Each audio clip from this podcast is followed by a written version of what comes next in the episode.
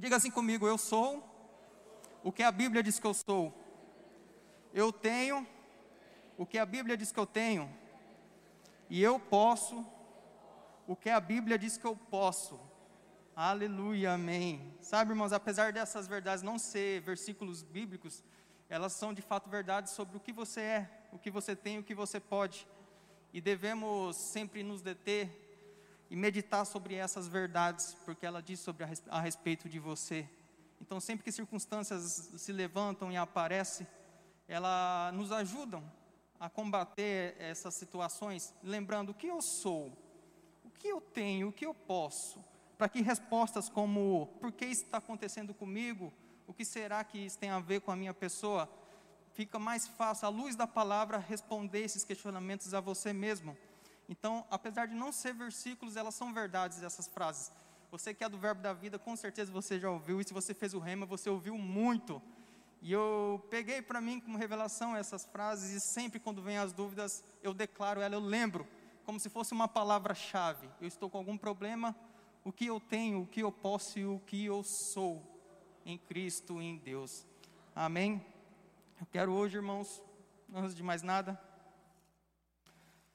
a respeito dessas coisas, trazer uma palavra, compartilhar com vocês o que o Espírito tem me orientado a, a dizer. E a, se detendo a primeira afirmação, eu sou o que a Bíblia diz que eu sou, às vezes pode vir algum questionamento, como já veio para mim, principalmente no, quando, assim como me converti. Mas o, o, o que eu sou, o porquê Deus me criou. E você estudando a Bíblia, mas se aprofundando mais a palavra, com certeza vai surgir outros questionamentos, porque ao tempo que você vai aprofundando no ensino, revelações vão vindo e outros questionamentos vão vindo. Então a gente se limitando a, a frase eu sou o que a Bíblia diz que eu sou, possa vir na sua cabeça, mas então o que eu sou? Não é verdade? A gente fala, a gente declara, a gente crê, e várias respostas podem vir, até porque são várias mesmo, as são várias coisas que a Bíblia diz que você é. Uma das primeiras coisas que talvez venha na tua mente é que você é uma criatura, é uma criação de Deus. E isso é uma verdade. Quando você diz o que eu sou, e você lembra de Gênesis no capítulo 1, no verso 26, e disse Deus mais: façamos o homem à nossa imagem conforme a nossa semelhança. E logo em seguida, lá no versículo 27, ele diz: O Senhor Deus criou Deus, pois o homem, a sua imagem, a semelhança aqui ainda no 27, a imagem de Deus os criou, homem e mulher os criou. Então a primeira resposta, talvez que você de pranto já vem na tua cabeça, eu sou uma criatura de Deus. Está correto. Você é uma criatura de Deus.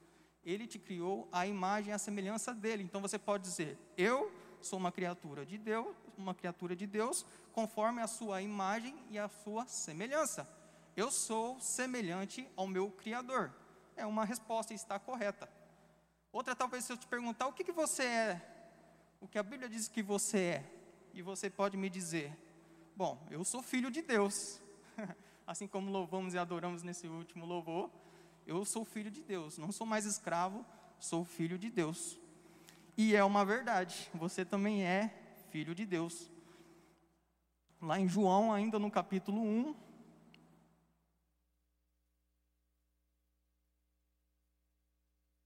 ele diz que veio, que Jesus veio para os seus, mas eles não o receberam. Versículo 12 diz: Mas a todos quanto o receberam, dele-os o poder de serem feitos filhos de Deus, a saber, aos que creem no nome de Jesus. Então, isso também é uma verdade. Você é uma criatura, e se você ter Jesus como teu Senhor, como teu Salvador, você se torna filho de Deus. Amém? Então, o que eu sou? Você é criatura e você pode e deve ser filho de Deus. É desejo que Deus que todos se salvem. Então você pode se tornar filho de Deus. Indo mais à frente, pode vir uma outra resposta que você me, me, me dê. Bom, o que, que eu sou? Eu sou uma nova criatura. Você aceitando Jesus como Senhor, se entregando, se rendendo a Ele, em, em 2 Coríntios, no capítulo 5. No verso 17 diz que agora, pois, quem, tá, quem está em Cristo é nova criatura. As coisas velhas se passaram e tudo se fez nova. Então, você entregando a sua vida, nascendo de novo, recriando o seu espírito, você se torna uma nova criatura. Tudo isso são coisas que você é segundo a Bíblia. A Bíblia está dizendo que você é todas essas coisas. Amém? Um pouquinho mais à frente, ainda no segundo Coríntios, se você for, você me diga, ah, eu sou é, embaixador de Cristo. eu sou tudo isso e um pouco mais. E é verdade também. Olha lá o que diz então a seu respeito, um pouquinho mais para frente. Diz que você agora é raça eleita, embaixador de Cristo na terra. Tudo isso eu sou, porque a Bíblia diz que eu sou. Amém? Isso é motivo de alegria, porque você tem que começar a pensar: eu não sou qualquer coisa. Entendeu? De todas essas respostas e mais respostas que vêm ao teu respeito, uma salta dentro do meu coração, que é o que você não é. O que você não é para Deus, eu e você, é obra do acaso. Isso você não é. E isso salta, porque você começando a definir o que você não é, todas as outras coisas começam a fazer mais sentido para você. Você não é obra do acaso. Não foi por acaso que você veio hoje aqui a essa igreja, ou que você não está assistindo pelo YouTube. Não é por acaso que eu me entreguei a vida ao Senhor. Então, definindo essas coisas, você começa a entender e aceitar com maior convicção todas essas outras coisas que eu te disse que você é. E talvez quando você atinge essa fase, ultrapassa esse limite, você começa a perguntar: bom, mas se eu não sou então obra do acaso, ainda que eu pensasse que eu era o verminho de Jacó, mas eu não sou. Eu sou uma criatura de Deus, eu sou filho de Deus. Por que então Deus me criou? Algumas coisas não fazem muito sentido para mim, você pode estar pensando, se eu sou tudo isso, mas a realidade lá na minha casa não é, eu não estou entendendo, então por que então que eu estou nesse mundo? Qual que é o motivo? O porquê que Deus me criou? E eu comecei a buscar algumas coisas a esse respeito. E de fato, fazia dias, já tempo que eu não estudava sobre a grandiosidade de Deus, do meu Pai, do meu Criador, o quanto Ele é magnífico. E eu fui rebuscar algumas informações que tive primeiro acesso nas aulas do Rema e nos ensinos aqui da nossa igreja. E comecei a pensar, de fato, quando à noite olhamos para o céu, uma noite que não está nublado, na época da seca aqui para a gente, não é verdade? Olhamos e em poucos segundos os nossos olhos começam a identificar a quantidade de estrelas. E elas brilham, brilham, brilham. E começa a ficar tudo mais lindo com o tempo. Você vai passando alguns minutos, você olha e você vê a grandiosidade de tudo isso. E nós estamos aqui na Terra. E avançamos um pouquinho o nosso raciocínio e começamos a perceber que estamos dentro de uma galáxia. Essa galáxia denominada Via Láctea, não é verdade? E os cientistas, com todo o seu intelecto, com os melhores satélites que lançaram no espaço, conseguiram dimensionar o tamanho de tudo isso. E nós, nós escolhemos essas informações e acreditamos, até porque não podemos contestar, né? Então cremos. Mas, segundo os cientistas, a Via Láctea, que é onde estamos, o nosso planeta Terra está inserida, ela tem aproximadamente 9,5 trilhões de quilômetros. Qual que é essa distância, Felipe? Eu não sei, eu não consigo nem imaginar, para te falar bem a verdade. O lugar mais longe que eu fui é 1.800 quilômetros, batendo e voltando. E a Via Láctea, segundo cientistas, tem 9,5 trilhões de quilômetros, o tamanho, a extensão dela. E isso se torna até pequeno quando os cientistas nos trazem a informação de que a Via Láctea é um dos menores, uma das menores galáxias que tem. Até onde as imagens obtidas por ele conseguiram identificar, ela ainda é de um tamanho razoável. A Andrômeda, que é um pouco maior, somente o dobro de tamanho, também já foi identificada pelos cientistas. O que, que eu quero dizer com tudo isso? É uma aula de astrofísica? Não, porque eu nem gosto muito de astrofísica, não. É para te dizer que quem criou tudo isso foi o teu pai, foi o teu Deus. E ele resolveu por bem criar o planeta Terra, que é um dos menores planetas da, do nosso sistema solar, e nos criou para habitar e ter domínio sobre ela. E por que ele fez tudo isso. Eu quero ler com vocês.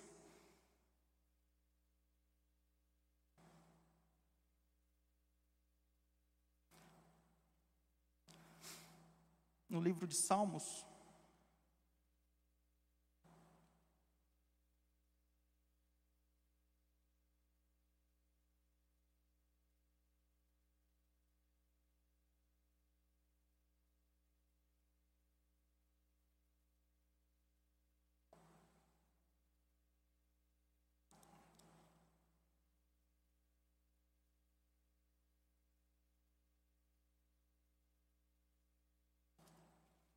onde o salmista diz.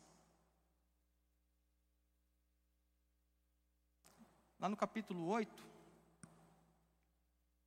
eu acho esse texto muito lindo e eu quero ler ele desde o do início, que diz assim, no capítulo 8, a partir já do, do verso 1.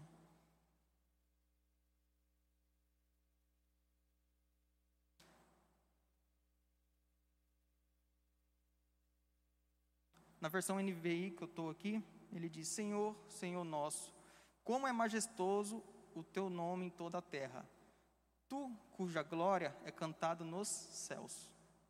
Dos lábios das crianças e dos recém-nascidos, firmaste o teu nome como fortaleza, por causa dos teus adversários, para silenciar o inimigo que busca vingança. Quando contemplo os teus céus, obras dos teus dedos, a lua e as estrelas que ali firmaste, pergunto: quem é o homem para que com ele te importes? E o filho do homem para que com ele te preocupes? Tu o fizeste um pouco menor do que os seres celestiais e o coroaste de glória e de honra. Está falando de mim e de você. Entendeu? De toda essa grandiosidade, de toda essa magnitude, Deus criou o homem conforme a sua imagem e a sua semelhança, um pouco abaixo de Deus, é claro. Ele é o supremo, ele está acima de todos. Mas ele viu que tudo, apesar de todas as coisas que eles fizeram, e Salmos diz que toda ah, os céus e a terra glorificam a ele, ele nos criou um pouco abaixo de você. Você não é obra do acaso. Você não nasceu por acaso, independentemente de qual foi o meio que você foi concebido você não é obra do acaso. Em Isaías, no capítulo é, 43,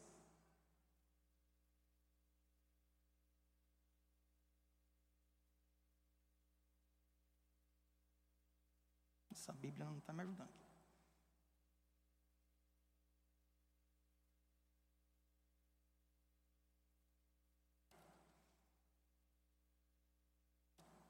Isaías no capítulo 43,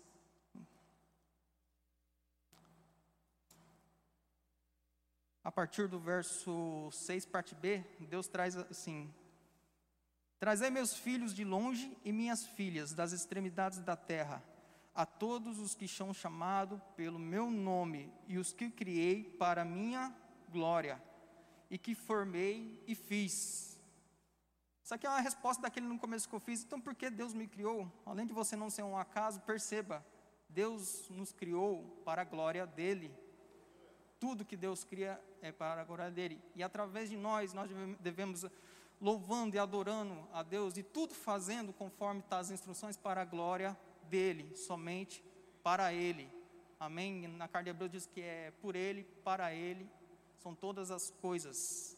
A ele, pois agora a glória eternamente. Amém. Então tudo, Deus criou eu, criou você para a glória dele.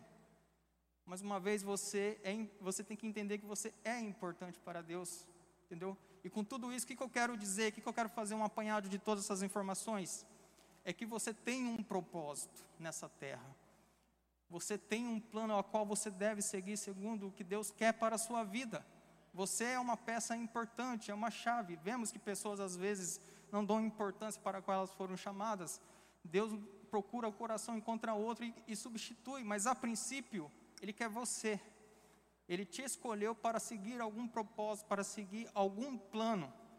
Ainda que é, é fato que nem todos foram chamados para ocupar o, o, um dos cinco dons ministeriais, mas é fato que a todos foram comissionados o ministério da reconciliação.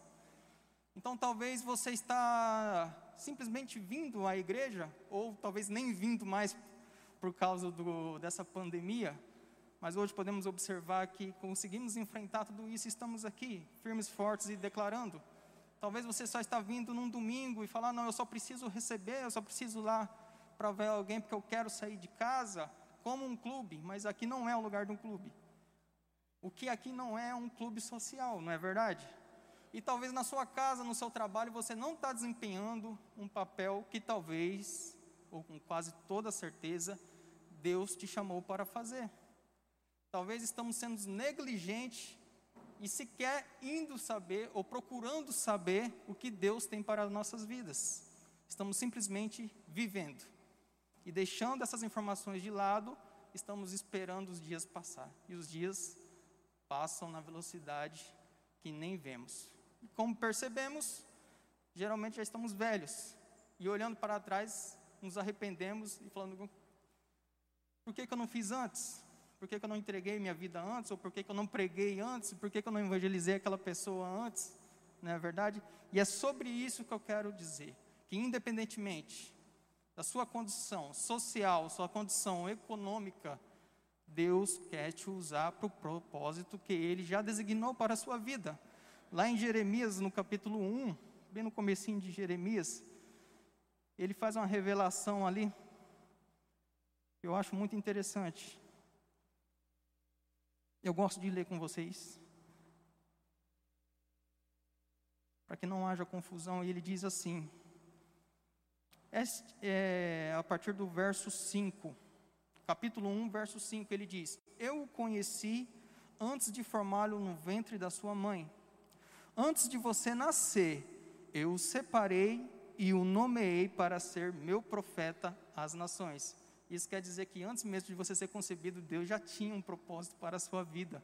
Aqui no, no Jeremias ele fala de, de, do, do, de, do ministério de profecia, de ser profeta. Mas talvez o que Deus quer para a sua vida seja simplesmente evangelizar seu vizinho ou alguém no seu trabalho. E isso não importa. O propósito de Deus precisamos buscar.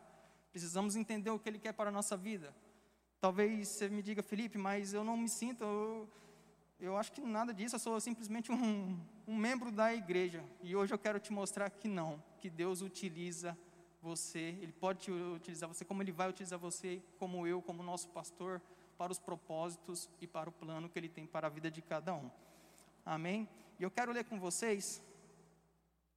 Eu achei, entre as várias passagens que mostram que Deus levanta pessoas e utiliza, eu gostei da passagem da samaritana, do Jesus com a mulher samaritana, porque ela parece bem básica, mas ela é rica de tantas informações que eu achei muito válido.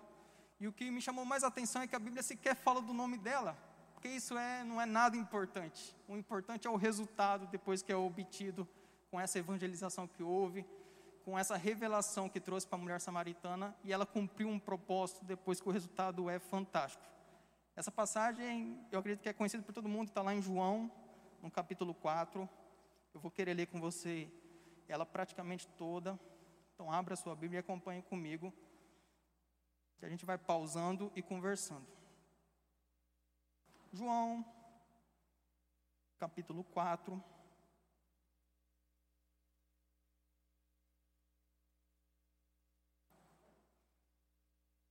A partir Vamos ler já do 1 já. Eu tenho aqui a versão NVI, pode ser um pouquinho diferente, mas o sentido sempre é o mesmo, amém? João 4, verso 1 diz: Jesus sabia que os fariseus tinham ouvido dizer que ele batizava e fazia mais discípulos que João, embora Jesus mesmo não os batizasse, e sim seus discípulos. 3. Assim deixou a Judéia e voltou para a Galileia. 4 começa a nossa passagem. No caminho, teve de passar por Samaria. E aqui eu já quero abrir um parênteses contigo. Geograficamente, como eu olhei aqui, Jesus teve que passar por Samaria, mas se a Bíblia já está com esse versículo curtinho desse jeito, com essa informação, alguma coisa tem. E buscando geograficamente, a gente vai encontrar que tinha um, é, Jerusalém, Jesus estava aqui, Jerusalém, abaixo tem aqui, aí depois Samaria e depois a Galileia lá em cima. É como se fosse Nova Mutum, Sinop e Itaúba, por exemplo. Era re, geograficamente reto, então assim, me causou estranheza na hora que disse Jesus teve que passar por Samaria. Vamos continuando que já você vai entender essa dúvida que surgiu. 5. Chegou ao povoado samaritano de Sicar, perto no campo que Jacó tinha dado a seu filho José. 6. O poço de Jacó ficava ali, e Jesus, cansado da longa caminhada, sentou-se junto ao poço por volta do meio-dia. Pouco tempo depois, uma mulher samaritana veio tirar água, e Jesus lhe disse: Por favor, dê-me um pouco de água para beber. Naquele momento, seus discípulos tinham ido ao povoado comprar a comida, ou seja, ficou somente Jesus e a mulher samaritana nesse diálogo que existe. A mulher ficou surpresa, pois os judeus se, recusar, se recusam a ter qualquer contato com os samaritanos. Abre aspas, você é judeu e eu sou uma mulher samaritana, disse ela a Jesus. Como é que me pede água para beber? Faz uma pausa aqui e olha para mim. Aqui, essa, até chegar aqui, podemos notar que existe um conflito. Todo mundo já percebeu, em algumas Bíblias até está entre parênteses aqui, porque judeus não lidam com samaritanos. Em algumas versões da Bíblia está bem assim. E eu fui buscar um pouquinho o porquê desse conflito, o que, que acontecia, o que, que houve aqui. Será que de fato Jesus teve mesmo que passar por Maria? Ou será que esse era o propósito e o plano? Já tinha um plano aqui para ele, ele, para ele ser executado. E, de fato, judeus e samaritanos não se bicavam, vou dizer assim, usar esse termo. E o motivo disso é histórico, cultural e socioeconômico. A gente precisa entender, buscar lá atrás os relatos na Bíblia, a partir de 1 Reis, 2 Reis, você vai perceber que até Salomão, Israel era um só. E era dominado pela aí veio Saul, Davi, e Salomão veio e faleceu. Um, um resumão bem bem rápido para a gente não perder tempo. Com a morte de Salomão, houve a divisão territorial ali, e passou então a termos o reino do norte, sendo governado ali por Jeroboão, e o reino do sul, sendo governado pelo Roboão. No reino do sul, tribo de Judá ficou ali, a tribo de Benjamim também estava sul, então ficou o reino de Judá com a capital Jerusalém. O reino do norte ficou daí a capital Semaria. E o que começou a acontecer? Começou que já vinha, já entre os reis, não temerem ao Senhor, não cumprirem os mandamentos da lei, começaram a misturar culto, cultuando a outros deuses, a outros ídolos, fazendo sacrifício a outros ídolos e tudo mais. E a consequência de tudo isso foi juízo do Senhor para esse povo. E então eles foram entregues cativos ao rei da Síria. Isso nós estamos falando de 700 anos antes de Cristo. Veja bem, olha o tempo. Sete séculos praticamente. Eles foram entregues, foram levados cativos pelo rei da Síria, e o rei da Síria trouxe pessoas de todas as outras nações para habitar ali. E aí começou toda a misturança. Misturança de povos, que alguns é, israelitas ainda estavam ali, os mais pobres principalmente, mas começou a ter a mistura de povos, a mistura de crença, cultos para outros ídolos e tudo mais. Nisso, o pessoal da Judá começou então a dizer: bom, vocês são impuros, nós não podemos mais compartilhar com vocês. Resumo de tudo o que acontecia. Ainda que depois o pessoal da, da, do reino de Judá também foi entregue, foram exilados à Babilônia e tudo mais, mas eles julgaram daí os samaritanos como impuros. Então não havia mais essa comunicação, havia uma, uma discussão também doutrinária que os samaritanos tinham como base somente o Pentateuco, os cinco primeiros livros, não aceitavam com muita frequência o resto do Antigo Testamento, assim como os judeus. Então havia conflito econômico e também doutrinário, podemos assim dizer. Para os judeus, samaritanos eram então impuros, ao ponto de eles não compartilhar sequer utensílios com os samaritanos. Então, quando Jesus traz essa, quando a passagem de João traz esse relato aqui, que a mulher se espantou, porque de fato os judeus, ainda que o caminho fosse mais curto de Jerusalém a Galiléia em linha reta, eles preferiam, por pura aversão aos samaritanos, fazer uma rota diversa. Ou eles iam pelo mar Mediterrâneo, ou eles davam a volta. É como se fosse, por exemplo, o pessoal sai de Nova Mutum e para Juína, para daí chegar até aqui em Sinop, ao invés de pegar BR 163 e simplesmente vir. Tudo isso por preconceito enraizado neles. Entendeu? Essa aversão que tinha, passou-se 700 anos, mais do que isso, que a samaritana se surpreendeu ao Jesus ir falar com ela e ainda mais, querer compartilhar dos utensílios que ela estava, pois vamos ver aqui que ela que estava com balde, ele não tinha nada. Amém? Isso é um apanhado, você vai ver tudo isso em 2 Reis, a partir do capítulo 16, 17, você pode verificar toda a história, o desenrolar de tudo isso lá na sua casa com mais calma. Amém? Continuando aqui, a partir então do verso 9, vamos reler. A mulher ficou surpresa, pois os judeus se recusam a ter qualquer contato com os samaritanos. Você é judeu e eu sou uma mulher samaritana, disse ela a Jesus. Como é que pede água para beber? Como é que me pede água para beber? Jesus respondeu: Se ao menos você soubesse que presente Deus tem para você e com quem está falando, você me pediria e eu lhe daria água viva.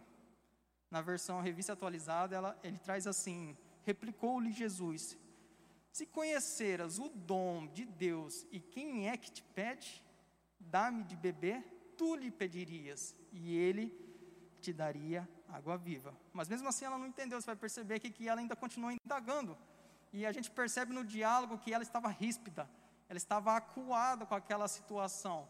Ainda ela não tinha entendido que era Jesus. Ela simplesmente viu um judeu, ela deve ter te perguntado: o que, que esse homem está querendo comigo? Uma hora dessa que no poço eu já vim aqui sozinha. E historiadores realmente falam que as mulheres iam juntas buscar água no poço e nos horários mais frescos, não meio-dia, quando o sol. Então podemos observar que ela estava acuada, porque ela possivelmente não era uma mulher muito bem vista diante da sociedade na cidade em que ela vivia, e a gente vai entender isso melhor um pouco mais à frente. A partir do 11, a samaritana diz: Mas você não tem corda nem balde, e o poço é muito fundo, disse ela. De onde tiraria essa água viva? Ela ainda estava pensando naturalmente, ela ainda não estava entendendo. Além do mais, disse ela, você se considera mais importante que nosso antepassado, Jacó, que nos deu este poço? Como pode oferecer água melhor que esta que Jacó, seus filhos e seus animais bebiam? É, em outras palavras, está querendo dizer assim: está me dizendo que tem uma água mais fresca, uma água mais viva do que essa do poço de Jacó? Quem é tu? Percebe que em algumas passagens ela se refere a Jesus Cristo como tu. Quem é tu? Como se, geralmente quando você fala assim, o que, que tu queres? Você já está um pouco agressivo, você está um pouco acuado, porque ela ainda não tinha entendido, a revelação ainda não tinha caído no coração dela, amém? No 13 diz assim: Jesus respondeu: Quem bebe desta água, falando do poço, logo terá sede outra vez. Porque ele está falando de uma questão natural aqui. No 14 diz: Mas quem bebe da água que eu dou, nunca mais terá sede ela se torna uma fonte que brota dentro dele e lhe dá a vida eterna. Aleluia. 15. Por favor, Senhor, dê-me dessa água, disse a mulher. Assim eu nunca mais terei sede, nem precisarei vir aqui para tirar água. Então Jesus aqui ele dá um outro passo. Ele percebe que a mulher começou a quebrantar seu coração aqui. É, é possível você entender nas palavras dela. E ele diz assim: Vá buscar seu marido, disse Jesus. Na revista e atualizada diz assim: Disse-lhe Jesus: Vai, chama teu marido e vem cá. E ela respondeu: Não tenho marido. Respondeu a mulher. Jesus disse: É verdade. Você não tem marido, pois teve cinco maridos e não é casada com o homem com quem vive agora. Certamente você disse a verdade. 19. O Senhor deve ser profeta, disse a mulher. Então aqui a gente vê Jesus fluindo no, na palavra de conhecimento, tendo essa revelação de quem essa mulher realmente era. E faz uma pausa aqui comigo. Isso nos mostra que essa mulher possivelmente era, vamos dizer assim, excluída da sua sociedade. Todo mundo sabe que nessa época, principalmente, uma mulher adúltera, ou uma mulher que tinha mais de casamento, já não era muito bem vista perante a sociedade. E a Bíblia nos mostra alguns fatos que nos levam a essa conclusão. Primeiro, igual como eu disse, ela estava indo sozinha buscar água. Historiadores dizem, e repito, que isso era um serviço executado pelas mulheres e elas iam em grupo, até para se auxiliar, conversar um pouquinho, falar da sogra, essas coisas. Mas ela não, ela foi sozinha buscar água e ao meio-dia. Então, possivelmente, amigas ela não tinha mais, porque eu acho que pessoas tinham vergonha de andar com ela. Então, podemos concluir que ela era uma pessoa talvez marginalizada. A Bíblia não nos mostra isso, mas no contexto podemos observar isso. Pela vida dela, os vários casamentos, e agora ela estava com um homem que possivelmente tinha outro relacionamento. Então, ela estava em situação de adúltera. E sabemos que nessa época uma mulher adúltera uhum, sequer podia tocar nela ou conversar. Então, ela era talvez marginalizada, excluída da sociedade. O que, que eu quero dizer com tudo isso? Que Deus não faz acepção de pessoas. Independentemente da situação que você está, eu não estou defendendo você se você comete algo errado, uma infração, ou está numa situação errada. Se arrependa, converta o seu caminho. O que eu estou querendo te dizer é que, independentemente da situação que você se encontra hoje, Deus não se importa com isso, Ele não faz acepção de pessoas, Ele tem um propósito, Ele tem um plano para a sua vida, e é desejo dele que você entenda e execute isso, amém? Para a glória dele. Vamos continuar.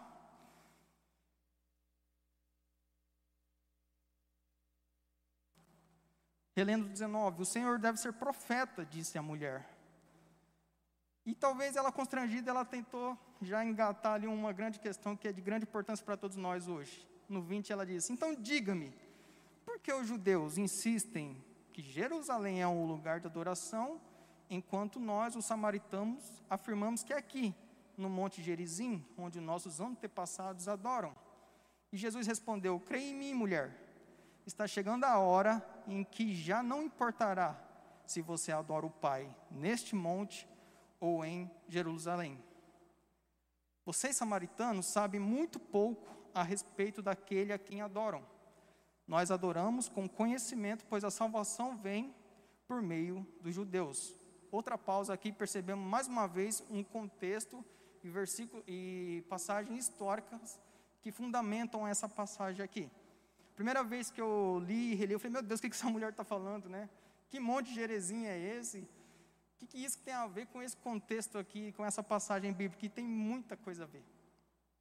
Você vai achar lá em Deuteronômio, Moisés dando uma ordem para o pessoal, os hebreus, que após a passagem do Rio Jordão, quando eles estavam indo atrás é, para tomar posse de Canaã, ele ordenou que as pessoas, uma parte ficasse no monte Gerezim, e ali ele definiu algumas tribos, você vai encontrar lá em Deuteronômio 27, como Benjamim, José e tudo mais, lançando bênçãos às pessoas que guardavam a lei do Senhor. E existia um outro monte, o Ebal, que era do outro lado, e ele ordenou que daí o resto do pessoal ficasse ali lançando as maldições. Então, essa veio uma ordem de Moisés. E isso você vê o cumprimento, depois no livro de Josué você vai encontrar que de fato, depois que eles enfrentaram o Rio Jordão, ultrapassaram e tomaram Canaã, nesses dois montes, conforme ordenado por Moisés, um grupo ficou ao pé do Monte Gerezim e depois um outro grupo ficou ao pé do Monte Ebal. Depois construíram um templo nesse Monte Gerezim, foi destruído, depois tudo isso você vai encontrar no decorrer dessas passagens. Mas mesmo assim o pessoal continuou adorando e louvando ao Senhor naquele local no Monte Gerezim.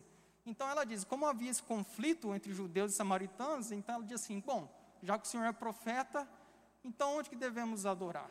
Quem é que está certo nessa história? Ou seja, ela lançou uma treta ali para Jesus resolver. Vamos aproveitar então que eu estou diante de um profeta aqui, então já resolve esse problema para a gente. E eis que Jesus, logicamente, resolveu. Amém? No 22, ele diz assim: Vocês, samaritanos, sabem muito pouco a respeito daqueles a quem adoram. Nós adoramos com conhecimento, pois a salvação vem por meio dos judeus. 23. Mas está chegando a hora, e de fato já chegou, em que os verdadeiros adoradores adorarão o Pai em espírito e em verdade. O Pai procura pessoas que o adorem desse modo, pois Deus é espírito e é necessário que seus adoradores o adorem em espírito e em verdade. Outra pausa aqui.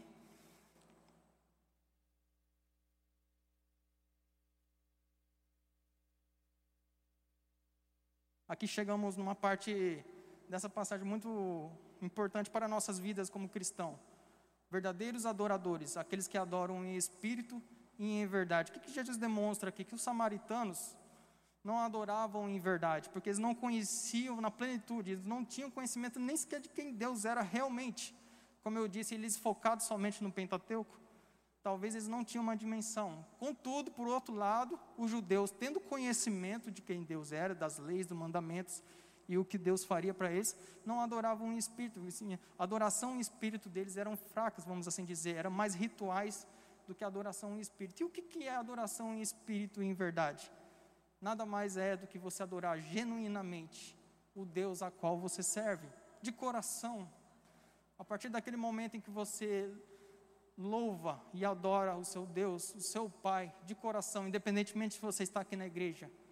Eu percebo que muitas vezes a gente negligencia, chega, não percebe que esse momento que temos na igreja de louvor e adoração é uma fração da qual devemos nos, comportar no dia a dia. Vida de louvor e adoração é uma vida constante e às vezes confundimos com apenas vir, na, vir à igreja e cantar algumas músicas mas não é isso, na verdade não é nada disso. Louvor e adoração é independentemente das circunstâncias. Eu gostei muito de uma definição que Kenneth Jr. deu sobre louvor. Ele diz assim: que louvar é enaltecer tudo que Deus fez e fará por você. Você começa a pensar: meu Deus, onde eu estava ontem, eu estou hoje. Obrigado, Senhor, como o Senhor é bom, o Senhor é maravilhoso, o Senhor é grandioso. E o ato de adorar é enaltecer simplesmente quem Deus é. Senhor, tu é magnífico, tu é maravilhoso, tu é o criador de todas as coisas, Pai. Isso é adorar genuinamente ao Senhor. E não é simplesmente falar, porque de fato louvores a qual executamos aqui em cima são palavras, porque tudo é pela palavra. Então temos que prestar atenção no que estamos cantando, no que estamos cantando, o que estamos falando ao Senhor mas precisamos perceber e nos policiar como está o nosso coração. Será que estamos adorando e louvando realmente a Deus? Ou será que simplesmente estamos cantando como se fosse qualquer outra canção? Isso não vale de nada. É, Jesus, lá em Mateus, ele faz uma repreensão aos fariseus, dizendo: Me honram com os lábios, mas o coração está distante de mim. Em vão me adoram. Que é justamente isso. Cantando, erguendo até as mãos, mas o coração não está na verdadeira adoração, não está no verdadeiro louvor. Amém? Continuando. Parece que está tudo misturado, parece que é uma confusão, mas no final você vai entender. no 25 diz assim: A mulher disse: eu sei que o Messias, aquele que é chamado Cristo, virá.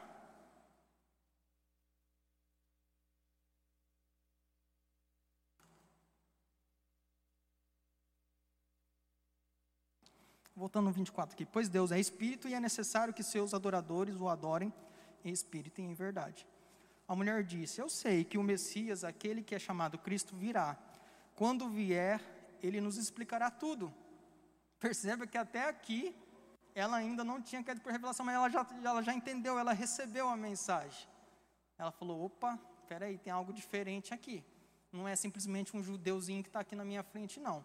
Mas ela ainda não tinha pegar, pego que era Jesus.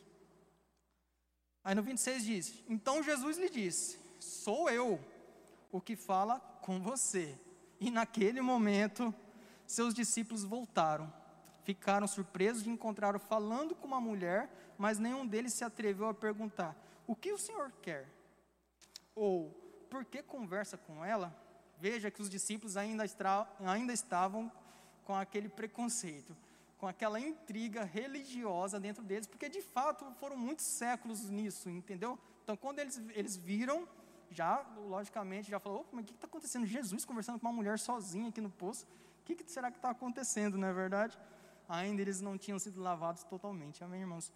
E a mulher, de, é, 28, A mulher então deixou sua vasilha de água junto ao poço e correu de volta para o povoado, dizendo a todos: Venham ver um homem que me disse tudo o que eu já fiz na vida. Será que não é ele o Cristo? Então as pessoas saíram do povoado para vê-lo. Mais uma pausa aqui. Aqui podemos chegar a, a, a, já uma conclusão muito específica, igual eu já disse desde o começo e venho discorrendo. É, não foi por acaso que Jesus teve que atravessar por Samaria. Ele não escolheu simplesmente o caminho mais curto, não foi essa a intenção dele. O propósito de Deus já era encontrar aquela mulher samaritana, falar as boas novas a ela, para que ela cumprisse um propósito que também havia na vida dela. E qual que era? Propagar o evangelho. Você vai ver aqui no decorrer que ela, a partir do momento em que ela teve a revelação, que a, quem ela falava, com quem ela conversava, era o Messias, ela correu para o povoado para contar as boas novas. E muitas pessoas creram, a Bíblia diz que muitas pessoas depois creram em Jesus. E a nossa conclusão é: independentemente se alguém sabe o seu nome ou não, como eu já disse várias vezes aqui, o Senhor tem um propósito para a sua vida. E ainda que talvez pareça alguém simplesmente te indagando sobre coisas, talvez não percebemos que, na verdade, se inicia um, um processo, um, um, processo de evangelização, talvez um processo uma palavra de um conforto. A verdade é que nessa manhã eu quero trazer essa palavra para você, para que buscamos mais o Senhor, podemos buscá-lo mais, para que podemos nos consagrar mais a Ele. Você que já é nascido de novo, você que ainda não é nascido de novo, se entregue a Ele, entregue a sua vida a Ele. Ele tem um plano e um propósito para a sua vida, assim como tem para cada um de nós. E você que já é nascido de novo, busque mais intensamente. Busque com mais firmeza, todos os dias louvando e adorando a esse Deus a qual vem, porque Ele é bom. E a partir desse momento, pergunte, eu tenho perguntado muito nesses últimos dias, Senhor, o que, que tu queres para a minha vida? Consagre a sua vida a Ele e diga, o que, que tu queres, estou aqui.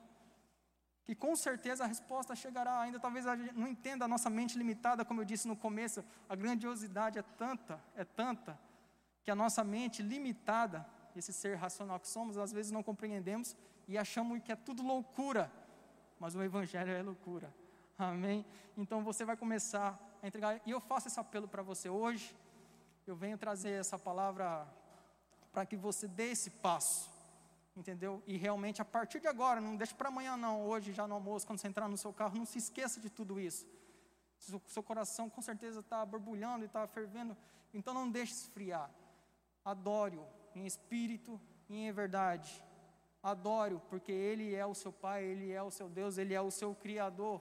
Adore porque você é filho dEle e louve em todo momento, em toda circunstância, louve ao Senhor por tudo que Ele já fez, por tudo que Ele faz e por tudo que Ele ainda fará na sua vida.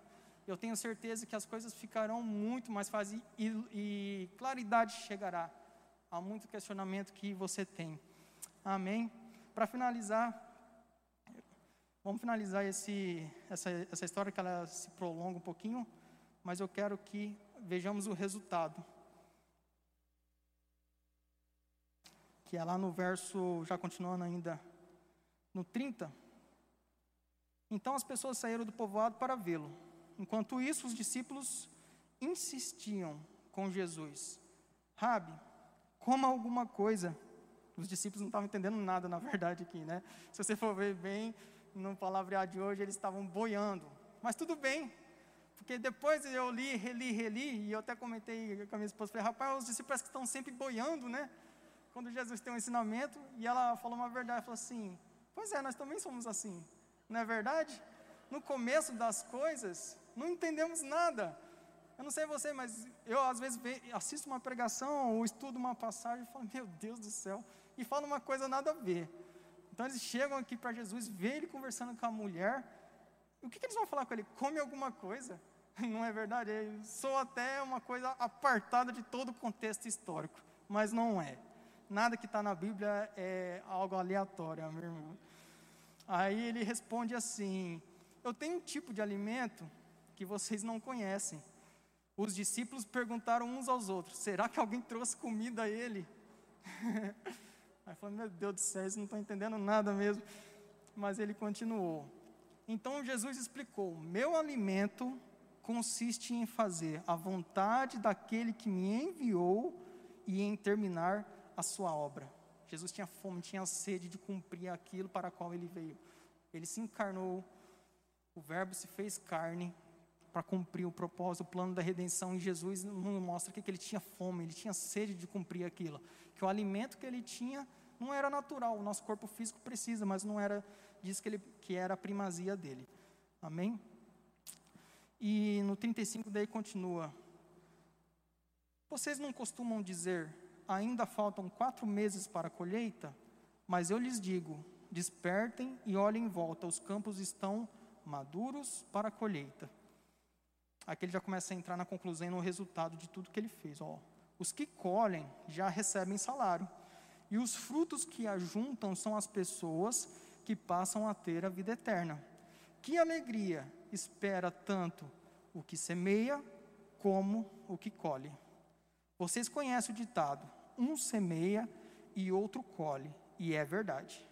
Eu envio vocês para colher onde não semearam, outros realizam um trabalho e agora vocês ajuntarão a colheita. Olha que magnífico isso aqui. Como eu disse, talvez o seu propósito é só lançar uma palavra de paz, uma palavra de salvação para o seu vizinho, para alguém do seu trabalho. E talvez você nem veja o resultado. Isso vai acontecer com certeza. Mas se você não tivesse talvez lançado aquela palavra, amanhã ou no futuro, aquela pessoa talvez não se converteria, não se converterá. E ela também não atingirá o propósito para o qual ela foi lançada. Às vezes a gente acha que é perca de tempo.